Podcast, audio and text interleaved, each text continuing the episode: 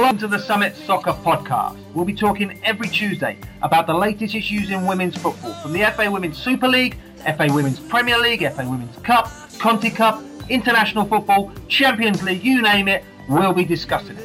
We'll also be talking about men's football from the FA Premier League, Football League, and non league. Also, discussions about development in boys and girls football. I'm Andy Burgess, a former Rushden and Diamonds midfielder, and I'm delighted to say I'll be joined on a weekly basis by my two co-hosts, Helen Ward and Harry Jennings.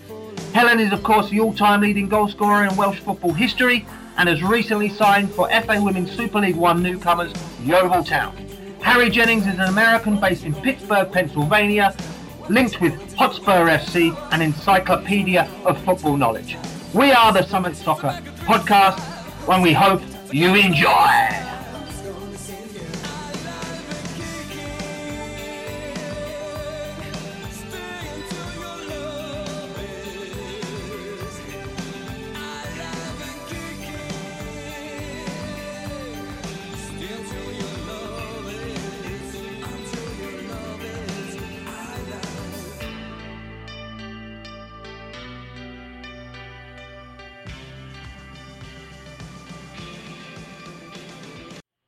Okay, so here we are, episode one of the Summit Soccer podcast. Good evening, Helen. Good evening. Uh, good evening, Harry. How are we both? Uh, we're doing okay here in the very cold uh, northeastern United States. Good, good, good. And I'm doing very well here, despite the weather not being quite as nice as Cyprus. yeah, no, unfortunately not. But uh, obviously, talking of Cyprus, obviously just back from the Cyprus Cup, Helen, a winner, draw, a defeat, a penalty shootout, loss to Scotland on finals day. I think it's goal number 42 from you on a personal note. Uh, moving you 14 clear now, I think, of Ian Rush. What was the tournament like from both your point of view and uh, obviously as a, as a country?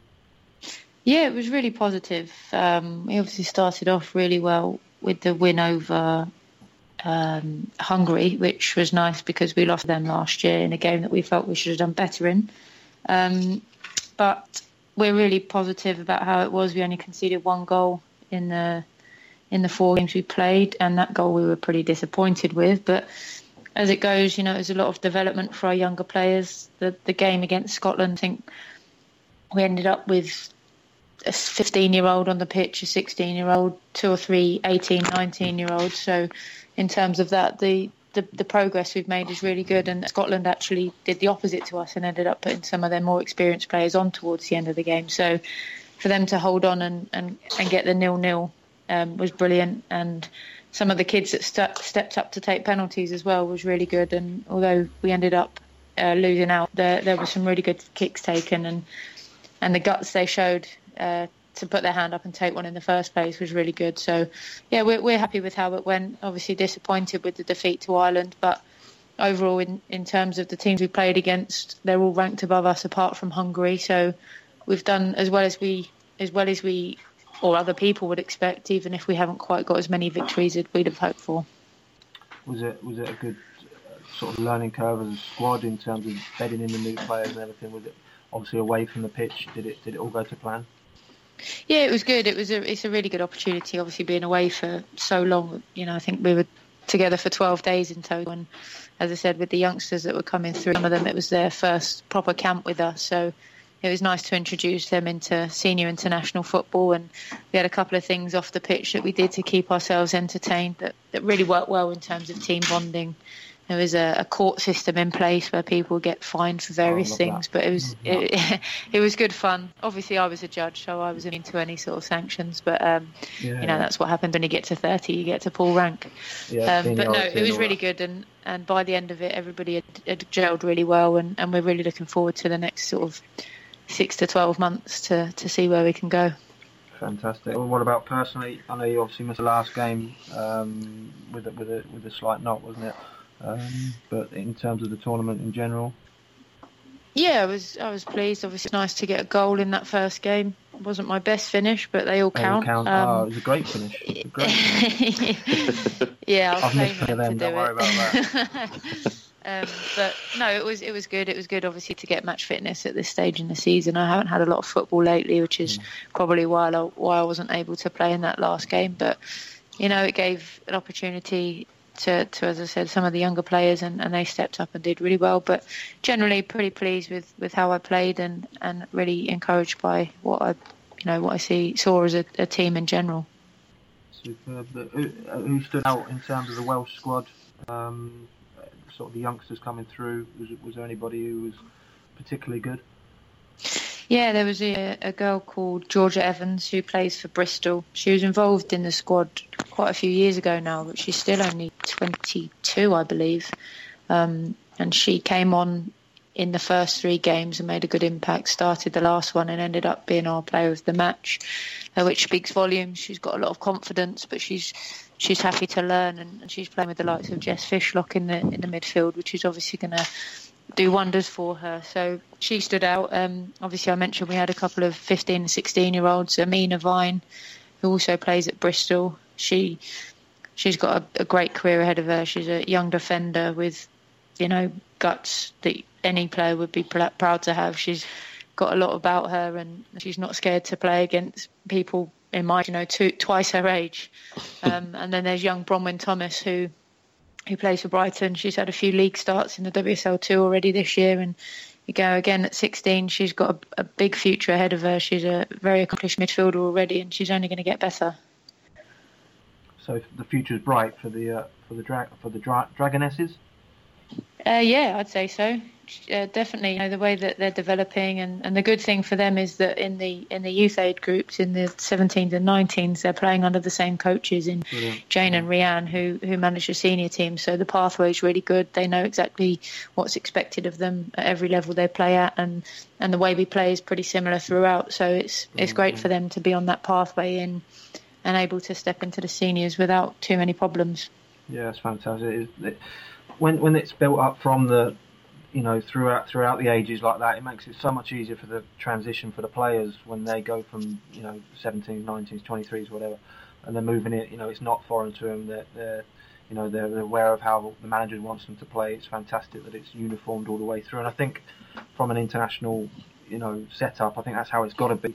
You know, it might take a while for it to be implemented from the outset, but you know, from what it sounds like, it's it's it's happening and it's working. And to have you know, 15, 16, 17 year olds in the squad. Um, obviously, learning from the likes of yourself and Jess uh, Fishlock and you know the senior players who have been there and done it. It's fantastic, and it, it really sounds really positive at the moment. What's happening in, in Welsh football, and um, and long may it continue. I think I, I love obviously that that someone you know has got the job who has played so long at the top level as well and has got so much respect, and I'm sure the players have got that respect for Jayne, you know, having done what she did for, you know, in her per- personal career for, for Arsenal and won so much there. And there must, I mean, obviously, there's nobody else better to ask this question to Helen, but obviously she must command a massive respect from the players um, when she walks in a room.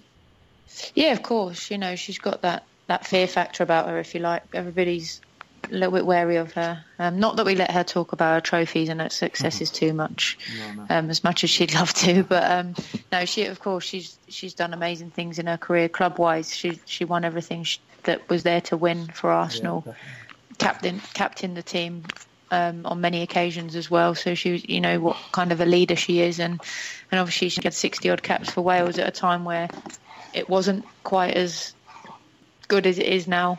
Um, they had a period where they, they didn't have any fixtures, and you know, so she's seen the ups and very much show the downs in Welsh football. So her determination to, to put those things right is is there for us all to see. But no, she does definitely command respect from, from every single player in the squad, and you know, from those that have played with her to, to the younger players that haven't known her for quite so long. We're all aware of, of what she's done, and you can't help but but respect everything that she achieved in her career fantastic. Um, good times ahead then for the, for the Welsh, and, and uh, I'm sure you'll be a massive part of that. Um, obviously, elsewhere across the globe, over in America, there was a, a, a, little game going on, or a tournament, I suppose, the um, She Believes Cup.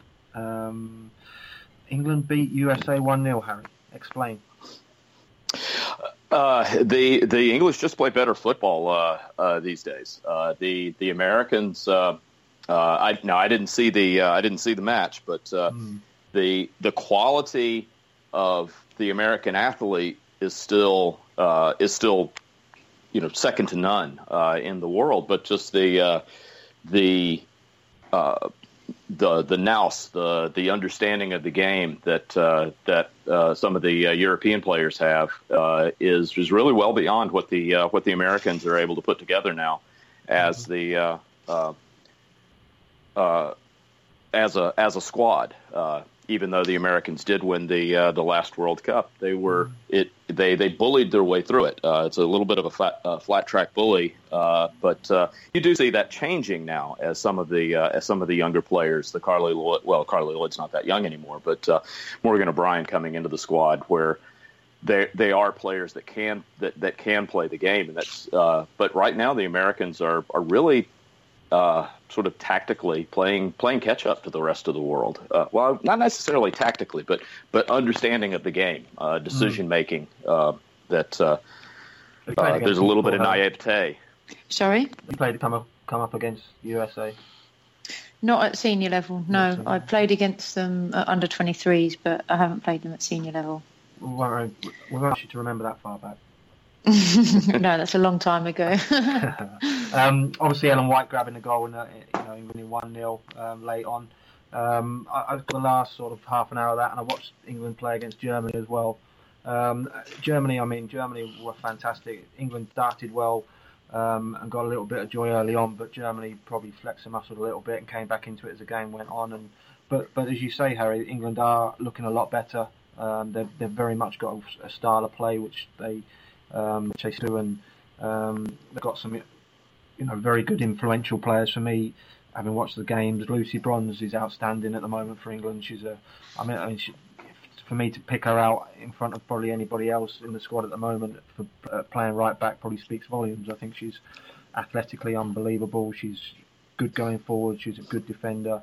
Um, you know, for me, I think she's probably the pick of the bunch at the moment in the England squad. I don't know. If, uh, have any thoughts on that, Helen? Yeah, I agree. I think she's over the last few years. She had a lot of injuries to overcome. Yeah, she did. Um, in a, the earlier stages of her career, but to come those serious injuries as well, um, she's done fantastically well, and she's definitely the sort of player you want in, and you don't want to come up against her. She's quick, she's strong, she's technically very good. She's got a good head on her shoulders. She's a talker, so definitely one of the standout players, and I think that's um, sort of you see that when you see team of the year and mm. world player of the year shortlists and, and things like that. She's always there or thereabouts, and and that says everything you need to know about her as a player. I think. Yeah, definitely. I mean, it's, be, it's going to be interesting the Euros. I mean, England beating France as well in the in the She Believes Cup as well. So we are in a good place. I think we're probably you look at world football at the moment. We're probably on the second tier. Um, uh, I think you know we're just probably tucked in behind the likes of Germany but I don't think we're far off it. Um, I think there are one or two little things we need to be better at, and uh, be a little bit more streetwise and game management be a little bit better at times. But, um, but uh, you know, like Wales, I think you know the future's bright, and the players seem to be to be happy with Mark Sampson. Um, is Mark somebody you know, Helen? Have you ever ever, ever come across him in your career? I've only played against teams that he's managed, yeah. uh, like when he was at Bristol. But I, a lot of the girls who played under him also played for Wales, so I've I've heard bits and bobs about him and, and his style of management. And he seems to be a guy that can get the best out of a team. I mean, he led Bristol to unbelievable heights in WSL and yeah, Champions League yeah. qualification and things like that. And and that's not easy to do at a club that at the time was an independent club. It wasn't funded by a men's club. You know, they didn't have all the superstar players. So, from what I've heard, he's he's a good guy and he and he and he gets the best out of his players, and and that's shown in the results he's had since he took over with England. I think their biggest thing is goal scoring. Mm. It's the hardest thing to, to do in football and especially international. As we found in the last in the Cyprus Cup, we only scored the two goals in the first game. It's a tough thing to do, but if they can crack that, then they've they've certainly got a chance in the Euros and, and in World Cups and big competitions in the future. It must be hard if you scored 42 of them. Yeah, it's really hard. no, fantastic. No, good times, good times. Scotland and, and Ireland and you know Republic of Ireland, Northern Ireland as well. Uh, uh, you know, seeing their results over the last few days in tournaments and things as well. Uh, last couple of weeks in tournaments as well. Um, they're, they're, you know, they're, they're looking like they're progressing as well. So, you know, all the home nations um, are looking in, in, in fine fettle, shall we say. Um, we're going to take a short break now, and when we're back, we're going to uh, have a quick roundup of men's football, um, Premier League, FA Cup, everything that's happening up and down country. And we're back uh, with part two of the Summit Soccer podcast, um, our first ever one. Thank you for joining us. Uh, just going to talk a little bit now about um, the male game um, of football, having spoken about uh, the female side of things a moment ago.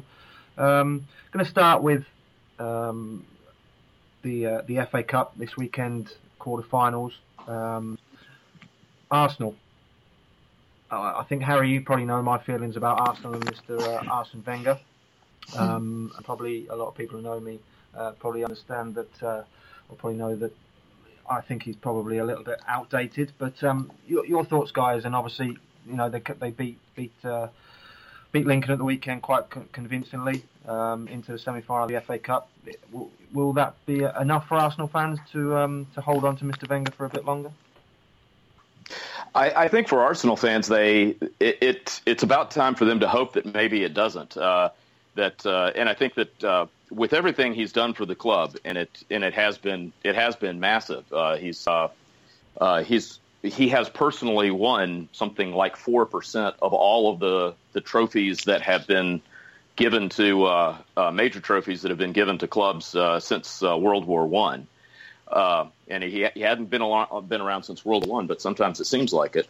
But um, uh, if he can win the FA Cup, then maybe that gives him the mental space that he can say, "I retired with the FA Cup," and and uh, Arsenal can open the next chapter, which is not necessarily going to be easy for that club, as Manchester United seeing after uh, Alex Ferguson left. That uh, when you have a legendary manager like that, uh, finding the right time to go, it's the time to go.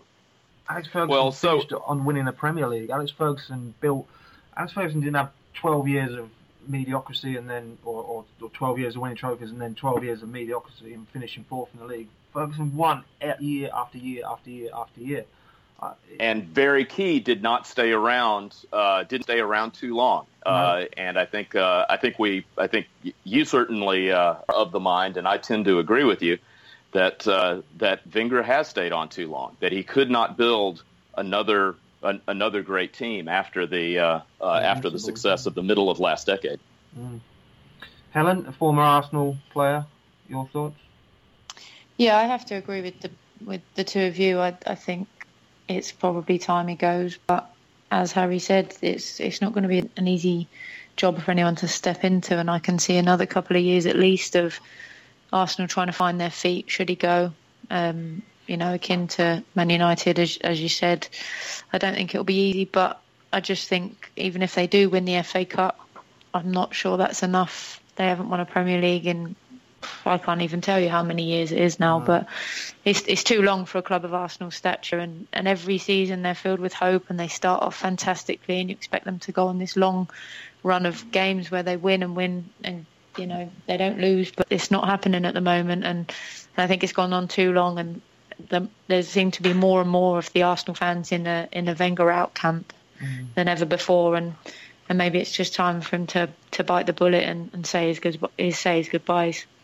Yeah, I mean, if I start, I'm not going to stop. But um, you know, I, I, just, I just, he's so stubborn. He's so set in his ways. For me, I think he's holding back a magnificent football club from winning things. Um, I don't buy into at all. Buy into this balancing the books nonsense it's not his job to do that. Um, you know, other clubs have spent money, more money than they've got, and less money than they've got as a football club on one thing. So for me, that's a nonsense. It's a, it's a, it's an absolute point, and I, and I think it's he's he's high, hidden behind that fact for far too long now.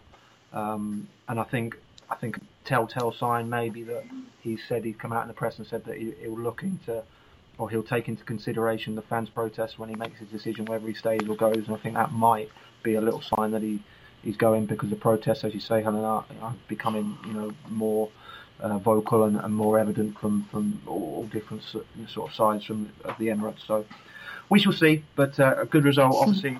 That, you know, we look at the FA Cup semi-final, and you know, City, Arsenal, Spurs, and Chelsea are the four that make up the semi-final. And people say the FA Cup's finished. People say the FA Cup's not bothered about anymore, and the biggest four clubs are in in the semi-final. Yeah, I think that's huge, to be honest. You know, when you look at earlier rounds, and people were complaining about Premier League teams taking on, um, uh, putting out weakened sides, should I say? But it's great that the likes of Lincoln and Sutton, Millwall got to this stage. But in the end, as you said, that the four informed teams, if you like, or maybe discounting Arsenal from that, but four of the biggest teams in in the country are the ones that make up the um, the semi-finals, which I'm just watching on the telly now. It is Chelsea against Tottenham and Arsenal Manchester City in the semi-finals. Yeah. Who, it? Yeah. Well, how's that? Eh? Chelsea, Chelsea, Tottenham, Chelsea, Arsenal, Man City. Wow. so a couple of tasty games in there. So, come on, um, predictions. Who's going to win it? I'm going to say Tottenham City final. City Tottenham, to win. Tottenham City, City to win. Okay, Harry. Uh, Chelsea, and I'm not sure, but I think Chelsea. Uh, I, I, think Chelsea win. I think Chelsea. Uh, I think Chelsea will uh, take a take a one 0 over uh, over Tottenham. Um, and uh, from the other side, I'm. Uh, I, I'd. I think I'd have to lean towards City right now, but that should that should be a very interesting that should be a very interesting match. I think mm-hmm. we'll see a little bit about Wenger at that in that match. Are they going to play? are they going to play the open possession style, or are they going to to really, you know, settle down and try to actually win the game, not try to set, play City's game against uh, against Pep Guardiola? Harry, we're going to win the FA Cup. I say Chelsea. Thank you. That's all I asked. How about you, Andy? um, my prediction is Tottenham Hotspur. Um, I think with or without Harry Kane. Um, oh yeah, good point. Well, yeah. I've just thought of that after yeah. I made my prediction. yeah, that's a great point. Um, I'm still going to go Tottenham Hotspur. I'll still go with Tottenham. I'd still, I think, I think they're due a win of something, um, and I, I, like them, and I want them to, to do well. Um, but I think it'd be tough to get past Chelsea. I think it'd be very tough to get past Chelsea. If you know if they win it, they'll deserve to have won it. So yeah, I'm, absolutely. I'm, I'm going with Tottenham Hotspur. So FA Cup, uh, hotting up, obviously. Um, move on to the Premier League, and uh, obviously, Harry, um, you know your club, Liverpool, um, stuttering past Burnley this weekend, one 0 down just before half time. Wijnaldum makes it about two one.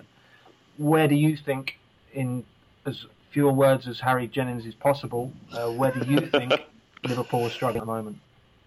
Liverpool are struggling against the teams uh, against teams like Burnley, uh, against the the teams uh, like Leicester. They uh, uh, the the top teams that come out and play football against Liverpool. Liverpool can steamroll anybody, but they don't have they they don't quite have the cleverness in midfield to break down a side that that sits in. And uh, if you look at the table where Liverpool are dropping points, it's not to the top half of the table. Uh, you, if if there were only eight teams in the Premier League, uh, Liverpool would be just about home and dry by this point.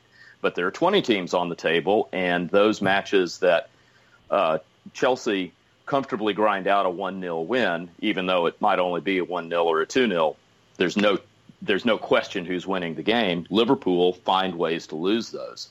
So uh, Liverpool have to find a plan B uh, to to break down the, the teams that, that sit in and, and play solid, organized defensive football. It's interesting. I think I look at the back, and I say back meaning holding midfielder moving backwards to the goalkeeper. For me, if you're looking at building a Liverpool side to win the league, five out of them six, and, and a massive question mark for me over the other other one, who who played on Saturday on Sunday against Burnley aren't anywhere near enough to win you the league in those positions. Can was useless up until he scored. Uh, Milner's not a left back, um, and whilst he's done okay there, um, he's not going to win you the league playing there. The two centre halves aren't good enough, anywhere near good enough to win the league. Andre Gray had a field day in the first 40 minutes, um, getting down the side of Klavan. Uh, Klein's got a massive. I think he's gone backwards this year. I, I was a big fan of his. I think he's been poor this season. And Mignolet, whilst he can, you know, he's, he's a very good shot stopper, he's got massive question marks um, over the errors that he makes, and, and, and that you're not going to win the league with Mignolet, in my opinion. So six of those players, for me, aren't going to win you the league. So is he going to go? Yeah. And, what's he? Is he going to go and replace them all, or? Yeah, I have to agree. When you've got more than half your team that aren't good enough to win the league, you're struggling. You need you need a team that's given you you know eight players every week, giving you eights and nines out of ten, and and they're clearly not having that. And I think, they, I, I think they haven't I really heard, got number nine. No, um, Mane's done well, but mm-hmm. he needs someone else to help him out with the, the goal scoring. And is he an out and out, you know, Diego Costa type that's going to score you tap in? Jay scores you some pretty good goals and some lovely finishes, but you need someone that's going to score 10 or 15 from inside the six yard box, you know, strikers' goals, if you like. Um, but going back to their form, I, I, think I heard somewhere that they're actually unbeaten against the teams in the top half of the table, but yet they sit miles behind mm. winning the league. So, it, you know, the questions are how they deal with with the teams below them. Um, and in the bottom half, they obviously haven't, as Harry said, got that creativity to, to break the teams down that sit in and, and just want to defend. Um, I, I think so that's obviously something they're going to need yeah, to address. A massive issue is Coutinho at the minute because he's been poor since he come back from injury. Mm. Um, really poor, and he was he was probably the best player. Him and Lallana early in the season, um, and, and Mane obviously. But Coutinho looks off at the moment. I think he, I think for me, I think that Everton and City the next two games, Harry, are massive, aren't they, for them? Uh, yeah, it'll be interesting to see with the the the improvement of Everton's defense this year. Uh, I believe they've they've conceded uh, uh, they're fourth or fifth in uh, in goals conceded this year. Where you know last year under Martinez they were uh, seventeenth maybe, and they sold a they sold a center half for fifty million. So you, that's that's really speaking volumes for what Koeman has done there. Uh, are are Everton going to uh, going to sit back and, and if they do, uh, again, does does Klopp have a have a different way to play? Which uh, uh, you know, can he bring the creativity of Coutinho back into the midfield instead of having him on the front line and have the energy of Lallana up top? Uh, can can they make those adjustments to uh, to to unlock a a solid defense that's well organized like Everton? I think what's indicative of Liverpool at the moment is the fact that they're missing Jordan Henderson and Jordan Henderson's a captain. I think that tells you volumes about Liverpool Football Club at the moment because you can file Jordan Henderson next to the Arsene Wenger thing on the shelf for me. But that's probably an argument and a discussion for another time. Um, oh, uh, just moving towards the end of this this segment, but uh, is it Chelsea's to lose now the Premier League? Yeah, I, I, think it's Chelsea's to lose since about the first of November. True. Yeah. yeah. Uh, uh, City have City have, have shown in you know spits and starts that they've got real quality, but you know Aguero looks like he's not anymore any longer the, the main man, and you know the, an aging sort of midfield in terms of Silva's, you know knocking on a little bit. Yaya Toure is obviously you know mid to mid thirties heading towards mid thirties. I think Pep will have a have a little bit of a clear out at the end of the season. Is that fair to say? I think so. I think that they've got to they they have to make some changes uh, to to bring in some younger players and to also get the depth that that the, it takes to win the Premier League because of the fixture congestion in uh, in January. Uh, the Conte managed that beautifully, uh, but uh, Pep and uh, Jurgen Klopp, both of their you know both you know both European managers, both with tremendous amounts of success, didn't handle January very well.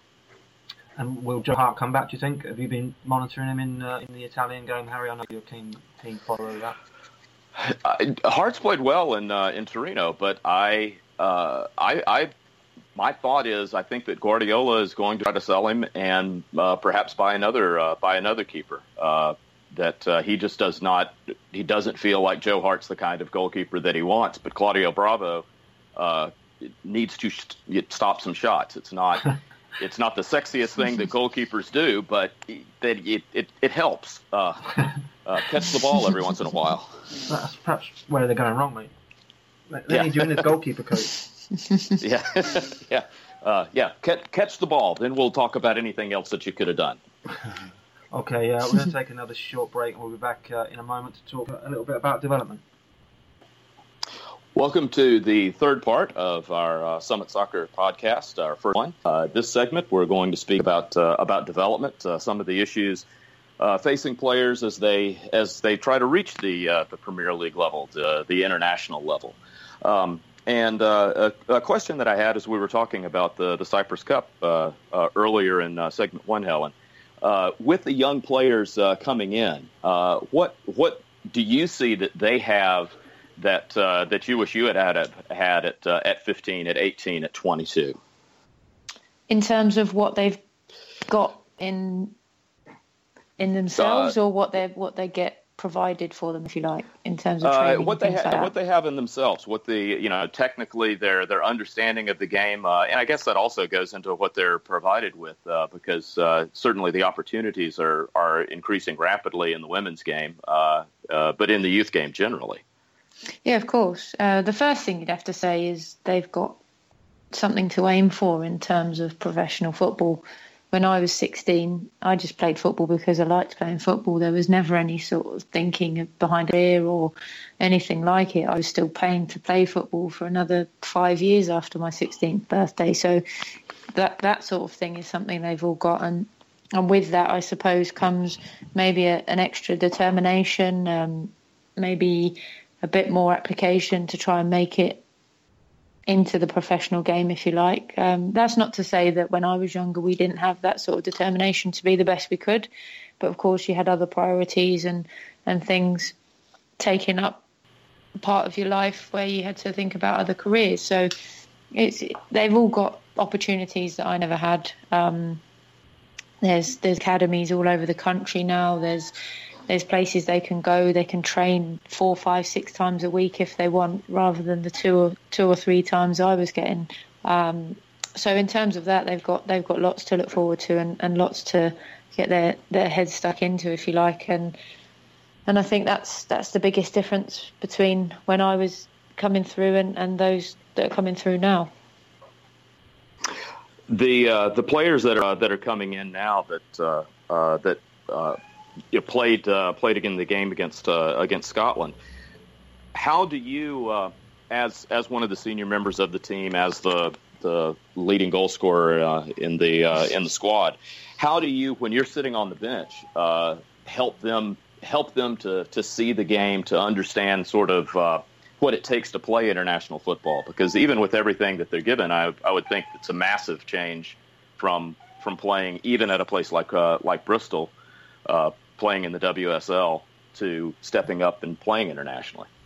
Of course, and, and Amina, who I mentioned before, the 15 year old, she's actually still only playing under 16 level for her club, so she's not even playing senior level in in Bristol. So the step from that up and up to senior international level is, is huge. It's something that I never ever did or came close to doing. So for her to do that is phenomenal. Um, and I just had to keep reminding her how far she's come. She was, you know, getting a bit frustrated that she wasn't getting too much game time. Not that she expected to, but I think being away that long and not being on the football pitch too much is, is probably quite hard to take when you're you're used to playing, you know, every minute of your club games and, and games at under 17 level. So it was more a case of appreciating how well they've done to get where they are and to remind them not to have expectations that are, are beyond realistic, if you like. Um, she actually missed her penalty and was devastated by it, but we all rallied round her and told her what an amazing thing it was for her to even step up.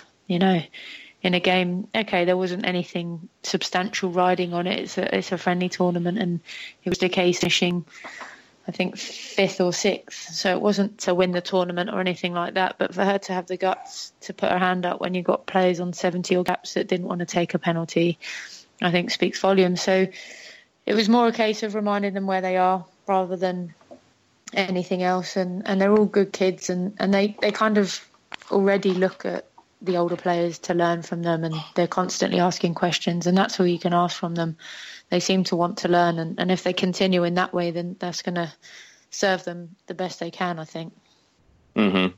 Yeah, working with uh, uh, with players here in the states, uh, the the thing that I've seen that ultimately limits a player's development more than anything else is those players that that feel like they like they do deserve every minute on the pitch and they don't have to justify that that they don't they don't feel like they have anything to learn that those are the players that no matter how good they are at 14 at 16 uh, you're not seeing them play when they're when they're 20 they're they're 22 uh, and there are some players that that turn the corner uh, that uh, that really do understand what it takes to reach the uh, the next level. Uh, uh, Frannie Crouse, a woman who plays for Penn State, just won a national championship. After her first week at at Penn State, she had scored bags of goals as a youth player.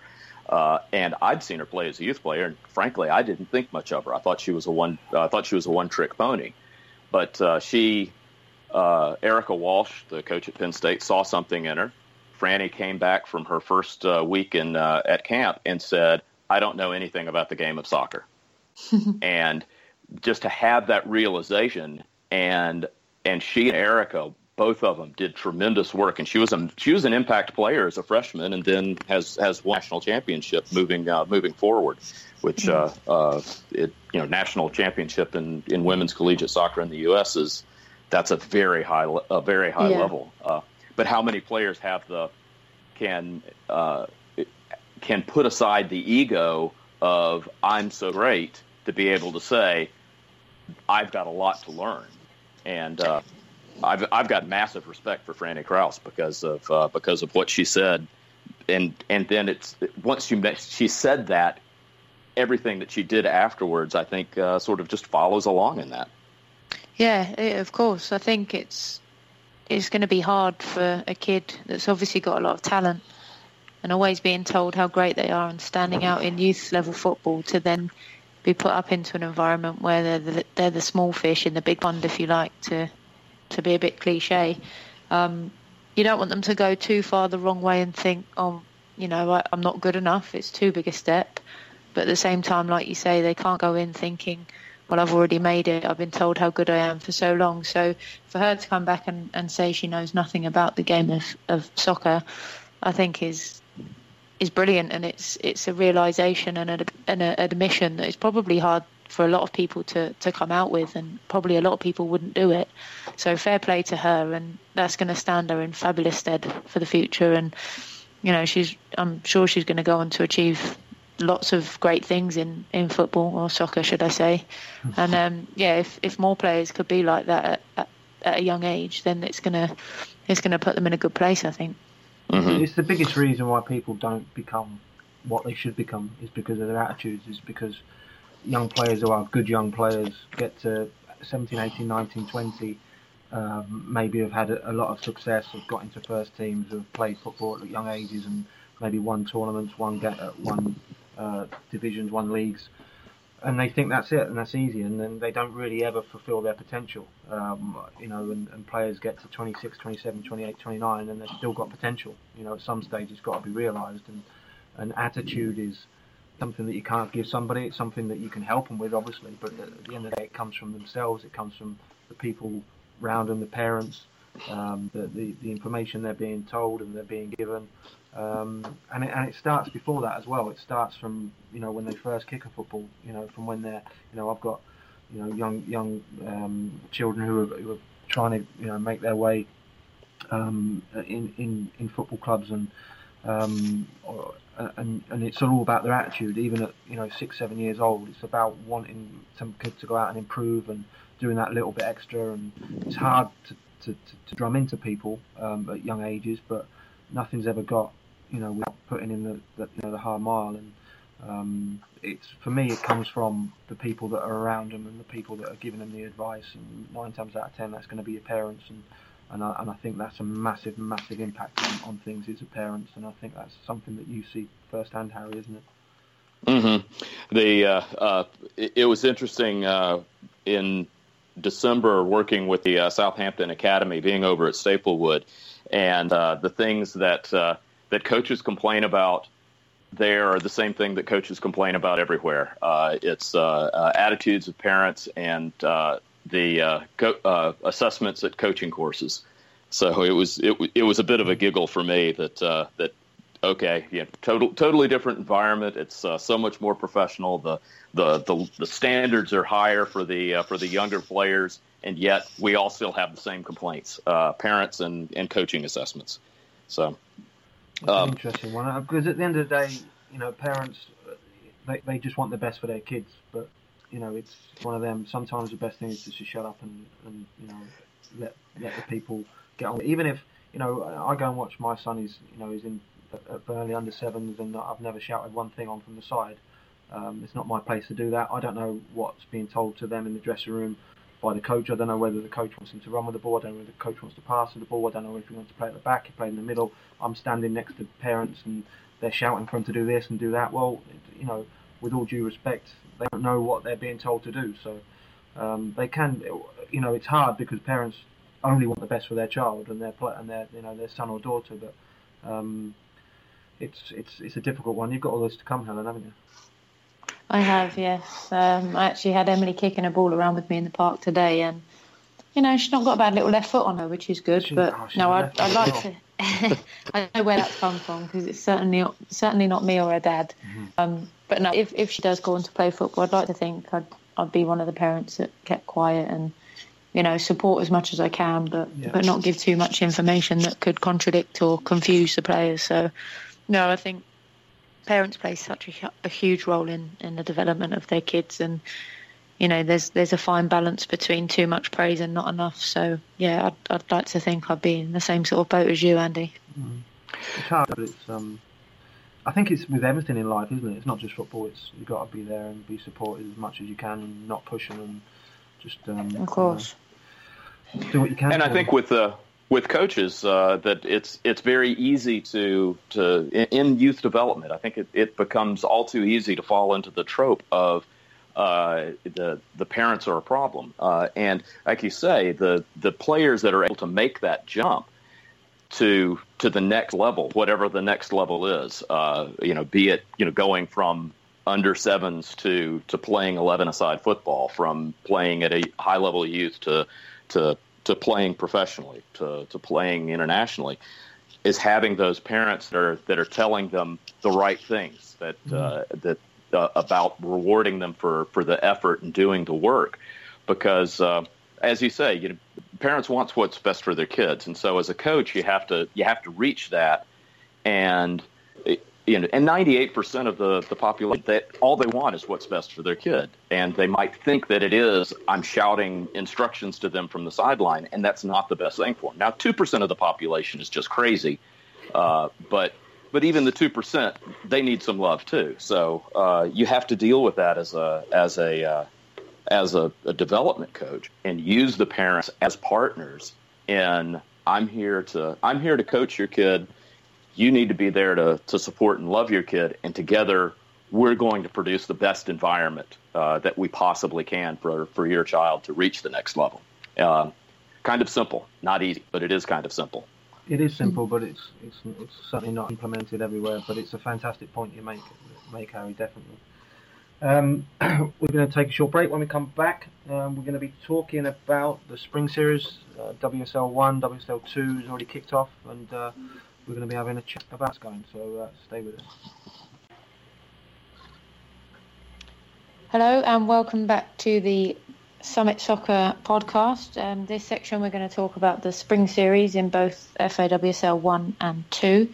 Um, WSL 2 has already kicked off, but we'll talk about that in a moment. For now, we'll start off with WSL 1 and how we think teams are going to take to the spring series. It's obviously a, a transitional phase between, between the two seasons. Um, the biggest talking point so far is is Carli Lloyd coming over and signing for Man City. I believe she arrived today um, to meet her teammates for the first time. They've obviously got the Champions League in mind with that signing, but she's only here for six months. Um, so it'd be interesting to see how she takes to the league and what sort of effect it has on the team that she's coming into, because a lot of those girls will obviously have players in the England squad in mind for the Euro. So Harry, I don't know if you know much about Carli Lloyd. She's coming over from the States. What do you know much about her character and, and, and what you think she's going to bring to City? The uh, I, have I've never met Carli, but the uh, the reputation that she uh, that she's always carried with her is very much of a very much of a team player uh, and and very much somebody who makes the players around her better. What's the best which, position? Uh, Where she play?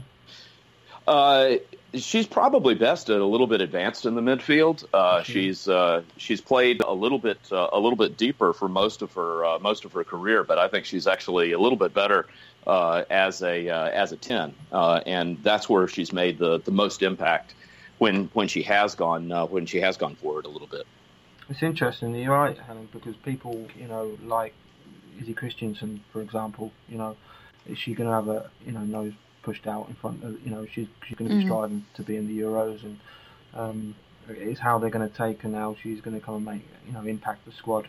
Um, whether obviously the manager signs players without thinking that because that's not what he's interested in, is he? He's interested in um, you know winning the Champions League and winning the FA Cup. But you know it's, it's probably going to impact a bit more than that, isn't it? Yeah, I think as you said, his his priority is going to be Manchester City and, and how they do in the immediate and not too distant future. But you don't want it to have too much of a negative impact on some of your players who are going to be there for the long run. Uh, you know, if you upset them, are they likely to more likely to, to leave the club before you've achieved what you want to? So it's it's an important part of his management, and it'd be interesting to see how he deals with it. And that's sort of why I brought it up because I think it's it's a really interesting part of you know the season. It's a similar situation at Arsenal. Um, where they've signed Heather O'Reilly for mm. a similar amount of time and the impact that sort of has on her. So on Arsenal, sorry, and the players around them. So it's good. I'm, I'm really intrigued as to how teams are going to take to the spring series, and, and I I've thought about it long and hard, and I'm still nowhere closer to to thinking about how it's going to go and whether teams are going to use it as a development thing, as yeah. new things, or it is interesting because you know those kind of signs. You know, for me, I thought I was looking at it and looking, thinking, right, it's almost going to be a prolonged pre-season. It's going to be a sort of mini tournament, which you know clubs are going to use it as a development, as almost a trial period for players to settle them in, to bed them in. There's no relegations, mm. so there's you know there's no real nothing to win really, or, or nothing to lose really. You know, every game probably as a player looking at it and thinking, right, I need to go and play well for nine games here and get myself ready for the for the season um, and be ready to play in the team in the season. And um, but you know when you, when people are thrown into the mix,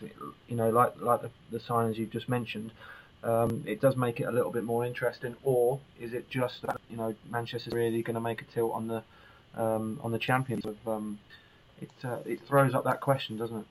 Yeah, for sure. You know, it's every team is in a very unique situation. I think the likes of ourselves at Yeovil and on Bristol City, it's a chance to see where we're at against the teams we're going to play against. With, as you said, the pressure of relegation. Uh, Sunderland, they're going down to part time. How can they deal with that? And is it is it sustainable in the long run?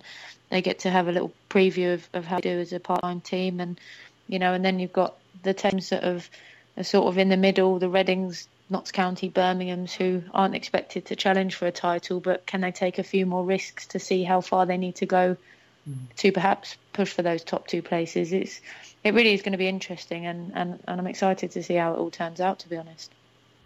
Do you think? Do you think obviously Chelsea, Arsenal, Man City, three of them are going to be up there? Um, Man City favourites probably. I think it's hard to look past the three of the signings they've made, the money mm. they've invested, the the support they get from from the men's side of their club. So, yeah, I expect it to be between those three. If I had to pick one right now, yeah, I'd probably go with Man City just because of the way they won the, the title last year. But I do think Chelsea are going to give them a, a huge run for their money this year, and I think the, the title could well go down to the last games. Not so much in the spring series, but looking further ahead into mm. next season, assuming there's you know, the same sort of teams are going to be up there. I can't imagine too much changing in the summer. I think a lot of teams will want to get most of their business done early on. Um, so yeah, I think I'd go with Man City, but I do think Chelsea will run the close. Um, WSL two has obviously kicked off already. Uh, Durham, Everton, Donny have started recently. Um, your former club, Watford, um, new manager. Do, do you know Keith at all? I don't know of him personally, but obviously I've played against teams that he's been mm. in hmm. charge of uh, throughout my career, both at club level and I also came up against Estonia when he was over there, um, and he did a fabulous job with those, mm-hmm.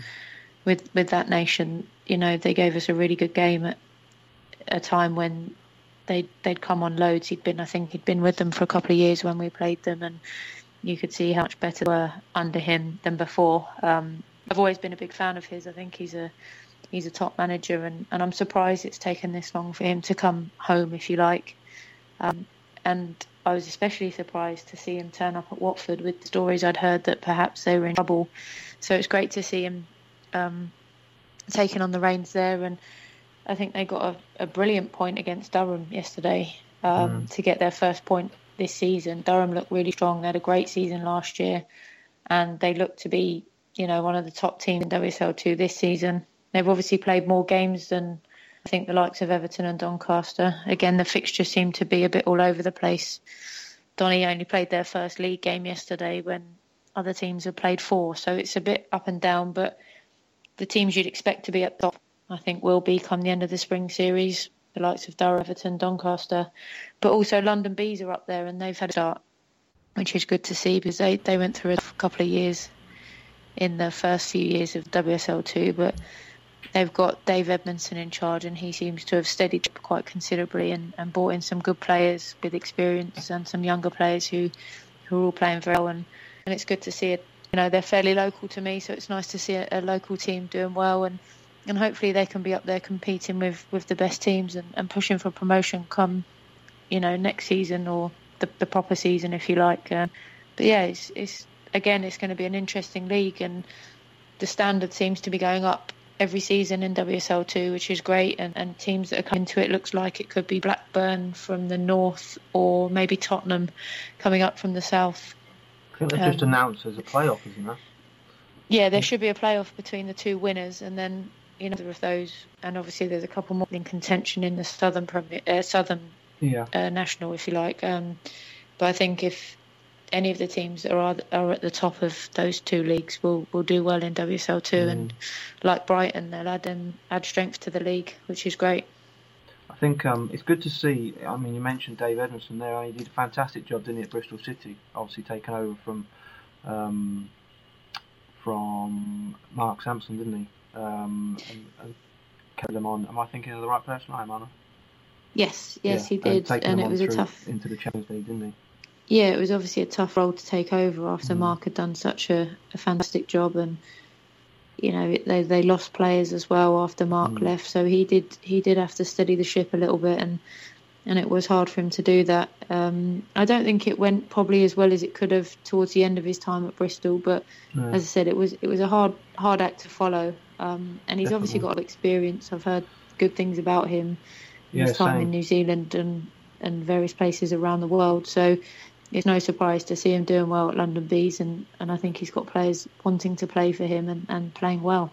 And it's great to see that type of manager in you know in, in WSL two, the same same as Keith at, uh, at Watford. You know that type of manager who's been there and done that, and um, and then you've got you know the youth, you youth, the younger managers, likes of um, of, of Emma Coates at Donny Donny Belles, who was um, reserve team manager at Leeds when I was manager at Leeds, and she's she knows uh, they didn't have a great season last year, but um, I spoke to her at length a, a few weeks ago, and um, she you know she's dead keen you know to, to, to take them back up obviously um, at the end of the, the 2017-18 season, and they're staying full time, which is a massive bonus for her, and um, she feels you know it can be um, it, you know they can get back to their former glories because they were a fantastic club for such such a long time and such an influential club at the top end of the of, of the of the Premier Division as it was then. Um, but it's great to see you know these managers who are getting their opportunities, um, female managers as well, which is important. I think to have them in the game as well. Young female manager Zoe Johnson at, at Sheffield as well. She's she's another one cutting her teeth um, in the WSL too. Someone you know well, Harry as well, isn't she? Harry? Harry? Okay, let me just see if I can get Harry back. Um, seems to have uh, seems to have left us temp- temporarily, but no, I mean as I say, um, uh, Zoe at uh, Sheffield um, was uh, again a young coach when I was at Preston, and and she's uh, you know she's doing a you know a, a very good job there. Um, is is that something you've ever thought about, Helen? When, once your career is finished, ever ever stepping into the uh, the technical area? Possibly. I'm not sure. Cut out to be a manager. I wouldn't mind being a coach or assistant. Um, I don't know if I'd like the pressure of being a manager and, and the decisions they have to make. Mm. I've had enough moans about managers of my own in the past, mm. so I'd. Uh, I'm not sure I'd like to be on the receiving well, end. It's a long that, way away, yeah, anyway. It is, you know. I've got a few years left in me, hopefully, on the pitch. So, but no, it's something like you said. It's great to see manager of that caliber coming into WSL2 because it, it shows the strength of the league. I think don't know too much about second divisions around Europe and the world, but it'd be nice to think that, that in this country we've got one of the stronger second tiers in women's football and and if that can go from strength to strength, it's only going to make the, the top league even stronger as well. So it's good to have two really competitive leagues at, at a good level. Uh, it means in cup, cup competitions, hopefully you get some really competitive games between between teams, you know, from from either either league. And you know, I'm really looking forward to the Liverpool Everton game next weekend in the FA Cup. I think that'll be a really good game, and. Everton obviously will have a lot of match fitness behind them and a lot of confidence and Liverpool will be looking to, to kick their season off with a win. So I think it will be a good gauge of how close the leagues are becoming. And um, yeah, it's, it's, it's really good to see the the strength across both divisions now. Harry, are you back with us? Yes. What happened there? Some kind of um, American drop-in signal?